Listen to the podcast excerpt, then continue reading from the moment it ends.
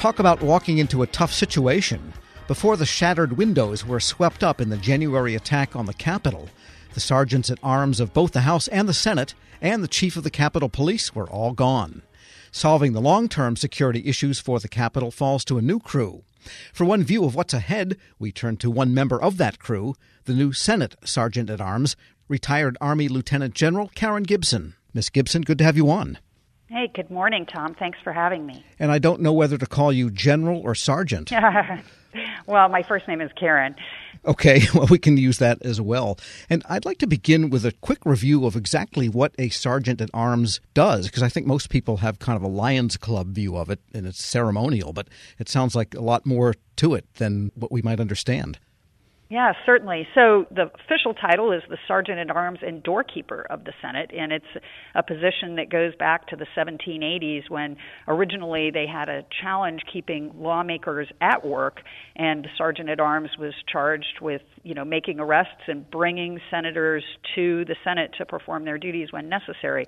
Now it's more of a job of keeping people who don't belong in the Senate out. But the Sergeant at Arms is the senior law enforcement official for the U.S. U.S. Senate and does manage, you know, the doorkeeper functions for the Senate. And there are some significant security responsibilities. But the Sergeant at Arms is also the senior protocol officer for the U.S. Senate.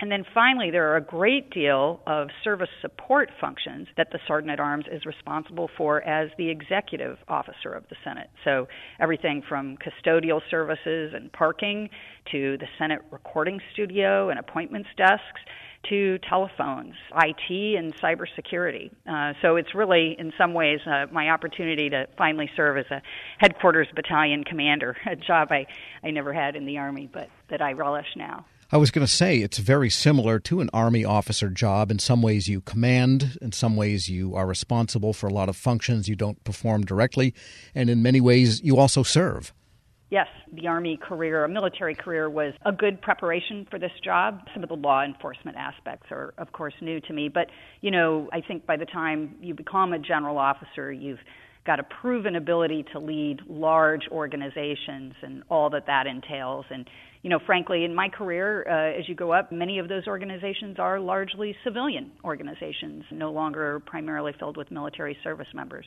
You know, also useful in this remote work time period I've led very geographically dispersed organizations. As a brigade commander in the Army, I had entities on five different continents. So you have to find ways to communicate, collaborate, and synchronize across very vast geographic distances and time zones.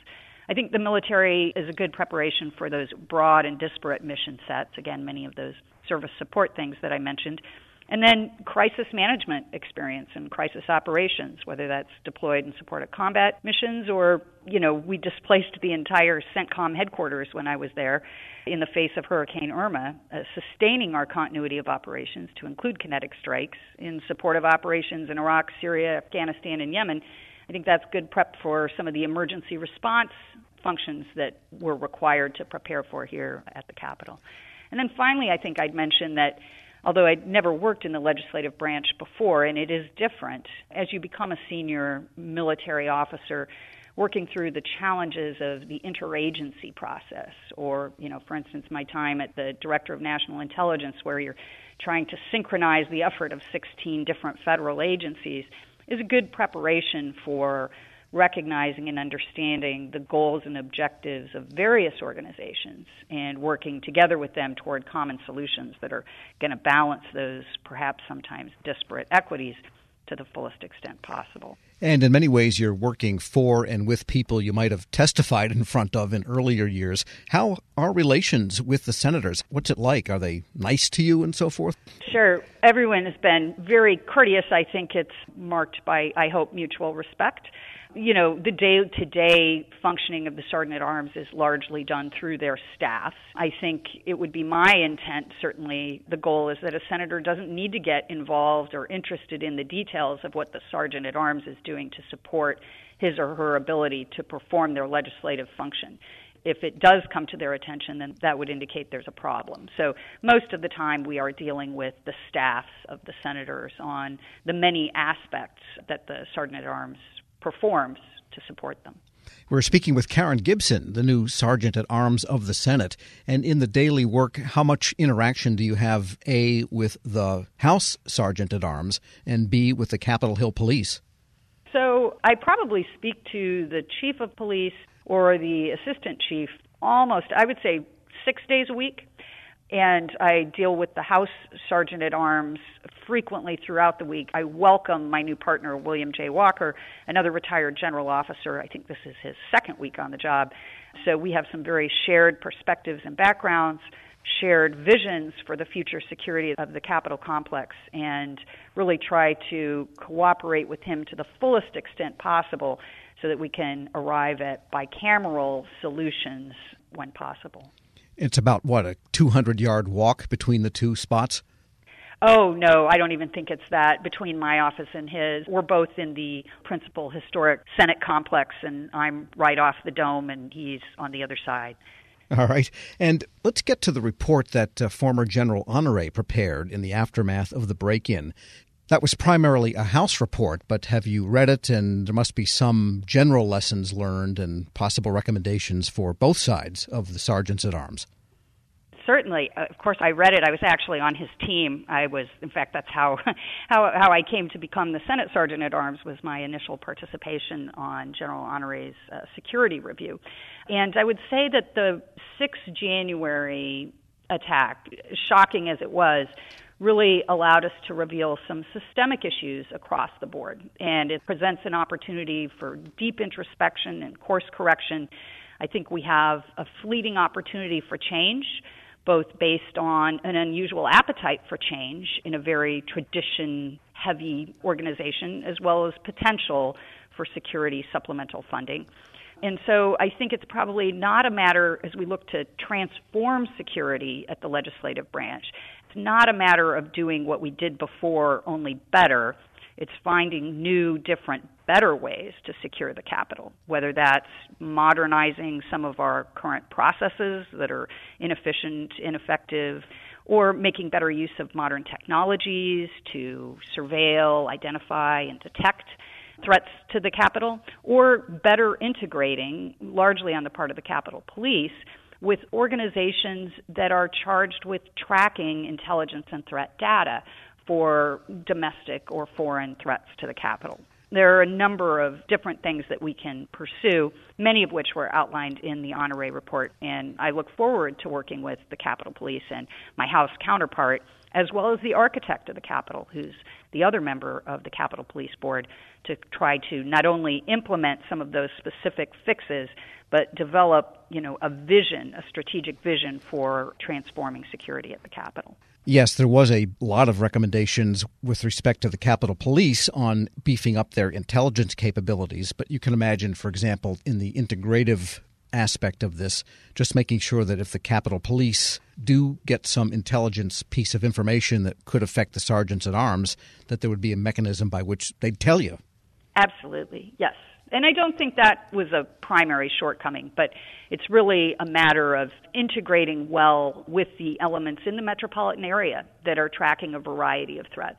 I think 6 January was unique in that the Capitol itself was a specific focus of the threat but many times it may be a more generalized threat to federal buildings in the Washington area or to symbols of government, in which case we need to be working closely with the Metropolitan Police, the Park Police, the Secret Service, the FBI, Department of Homeland Security, and others. And by the way, speaking of your physical office, you've got a really good one, don't you, with respect to Washington, D.C.? I do, but I don't want to brag about it too much because I've heard that, you know, senators who outrank me may look out the window and decide that someone else should have this office, and I'll find myself in the basement. But I have a great view of the Washington Monument and the Lincoln Monument, and it just reminds me every day when I come in and look down the mall what an honor it is to support this branch of our government. Yeah, you can stare right down a couple of miles away and right into Abraham Lincoln's eyes there.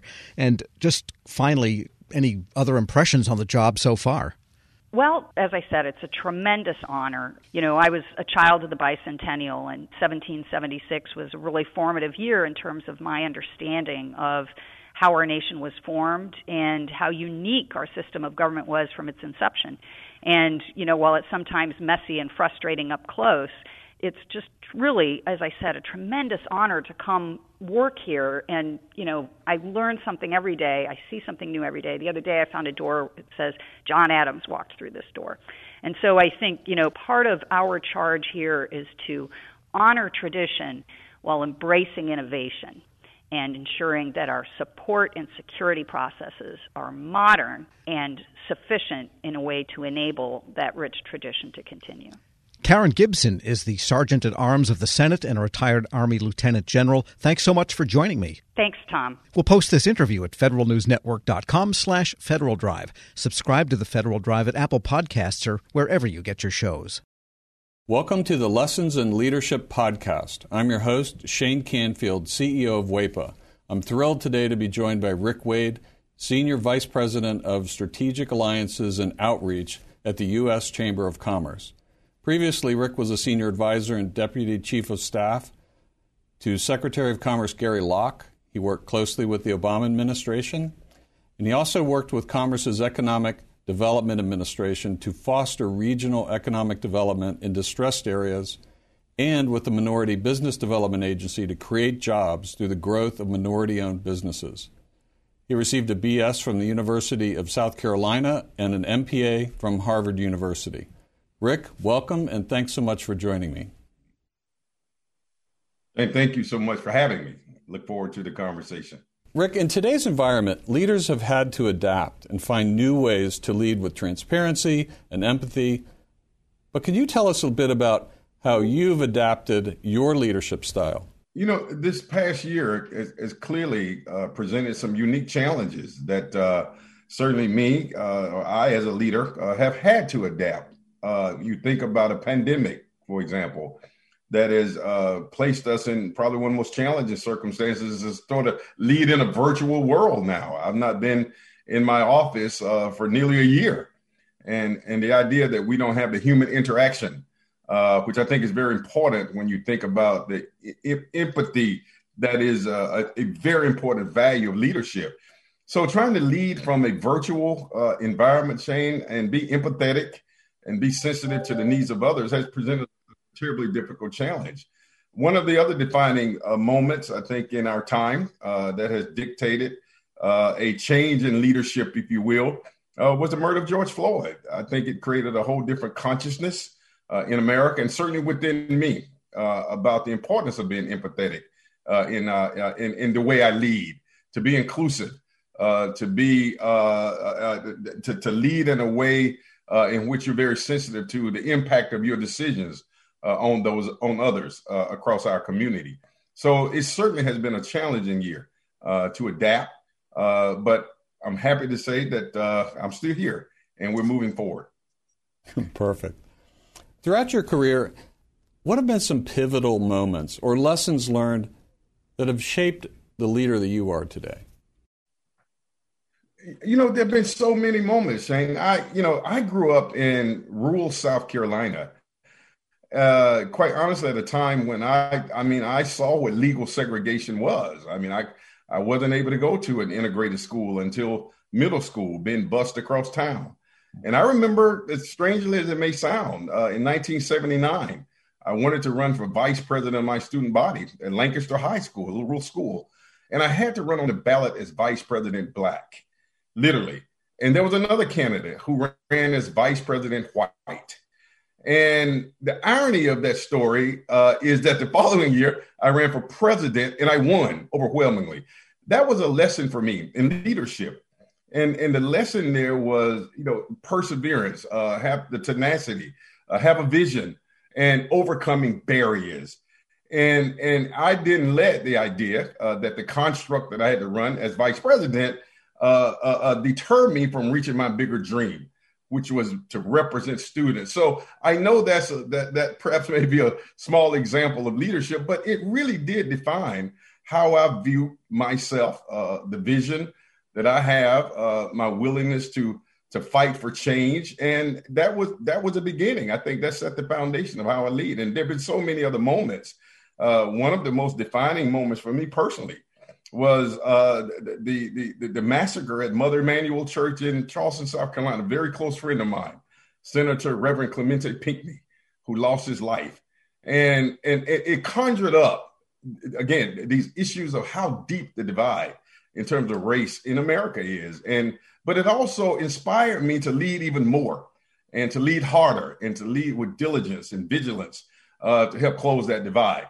So there have been so many defining moments uh, uh, in my career. I, I will tell you, even uh, after the murder of George Floyd, and my role at the U.S. Ch- Chamber of Commerce uh, to galvanize the business community, uh, inspired by that tragedy.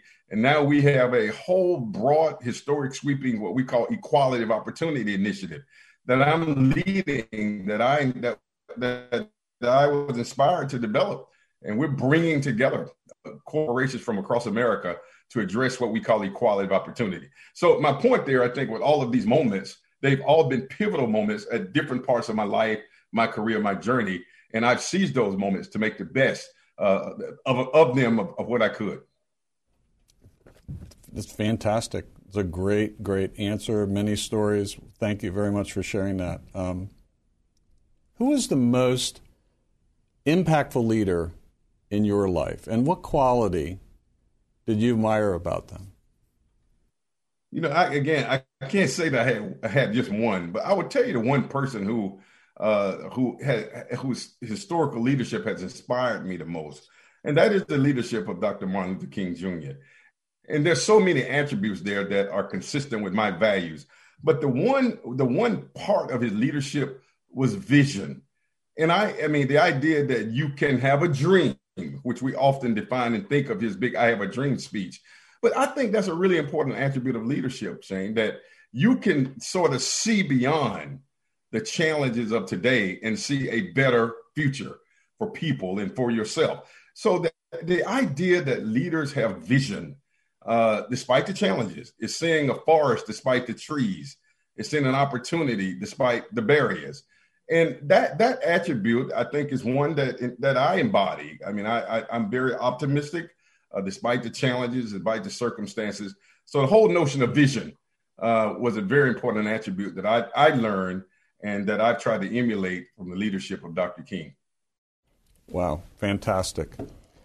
And as someone who's got an extensive background in federal service uh, and out of federal service, what advice would you give to feds looking to develop leadership skills? And, and you can talk about mid career, senior career, early career. Um, what comes to mind there? Yeah, listen, I mean, you're aware that I had the, the, the fortunate opportunity. We didn't have a Secretary of Commerce when uh, President Obama, uh, of course, I served as one of his senior advisors, was inaugurated. And the president asked me to go to the Department of Commerce to hold the fort down. And that was one of the most exciting experiences in my entire career. Not just for the title and, and, and the wonderful experiences, but I understood the value of federal employees and and folks forget sometimes, Shane, that we political appointees, we come and go. But the folks who who are grinding every day, who are at their desk no matter rain, sleet, or snow, uh, who bring innovations, but yet don't don't get the credit for it because the political appointees get all the credit. I think I learned something about the humility of, of being a leader. Uh, and and and and I, I I built so many friends who were federal employees not just at the manager level, but the frontline workers, the administrative assistants. And I was very deliberate. I mean, one of the things that I was most proud of, strangely enough, I was that guy, even though I was senior advisor to the Secretary of Commerce, and I, I, my office was on the floor at the top floor. We call it the blue carpet. But I made a deliberate point to go eat in the cafeteria every day, as many days as I could, just to sit down and talk with employees. And I grew from that. And and and there were so many times where I took their ideas back to the blue carpet and said, and I told the Secretary Locke, you got to go down and sit down and talk with regular, common, everyday folks. They're in the cafeteria, not in the dining room on the blue carpet. And so he started doing that. So the, the point is, I think for me, the advice that I would give is to continue to do the hard work. I do think that we should do a better job in government in providing the kind of admiration for those workers as we do the high level appointees and and that may be something that uh, that I'm looking to work on myself uh, to help continue to advocate for our federal employees. Uh, they they those are the hard workers. That's where the work gets done. And, um, and, and and so I think that's a lesson for me. If there was some advice and counsel I could give, is to continue to do your work, but we have to do our work as leaders of these agencies to create ladders uh, of success and, and, and reward and admiration for the hard work that they do. Rick, thank you very much. You've inspired me. These are tremendous insights and stories. Uh, I love every single one of them. You've got a fascinating journey in leadership yourself. And thank you very much for sharing that with us today. Well, thank you for the opportunity. Thank you. I'm Shane Canfield, CEO of WEPA. Thank you for listening to today's Lessons in Leadership podcast. And until we see you next time, take good care. Pop quiz What can you buy for $3.99? Not a latte, but for less than the cost of a cup of coffee, you can get all your favorite music ad free. While other streaming services jack up their prices, Live One's membership is only $3.99 per month, and you can lock in that price for a full year. Join now to get the best deal in music with zero ads, unlimited skips, and maximum audio quality. Get the music you love at a price that fits into your budget with Live One Plus. Check out liveone.com slash bestmusic for details.